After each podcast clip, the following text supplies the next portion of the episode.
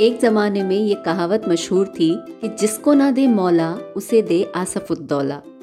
अवध के नवाब आसफुद्दौला के बारे में कहा जाता है कि उनकी रियासत में कोई भूखा नहीं सोता था।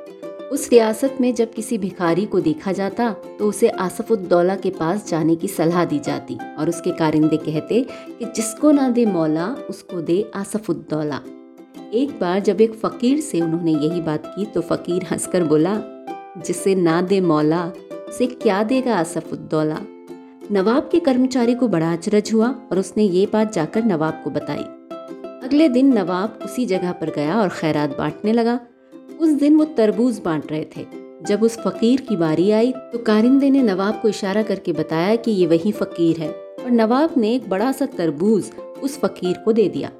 इसके बाद जिसकी बारी थी, उसे नवाब ने एक आम छोटा सा तरबूज दिया फकीर को पता था कि उस व्यक्ति का तीन लोगों का परिवार है और एक छोटे से तरबूज से तीन लोगों का पेट कैसे भरेगा? तो फकीर ने अपना तरबूज उस व्यक्ति से एक्सचेंज कर लिया।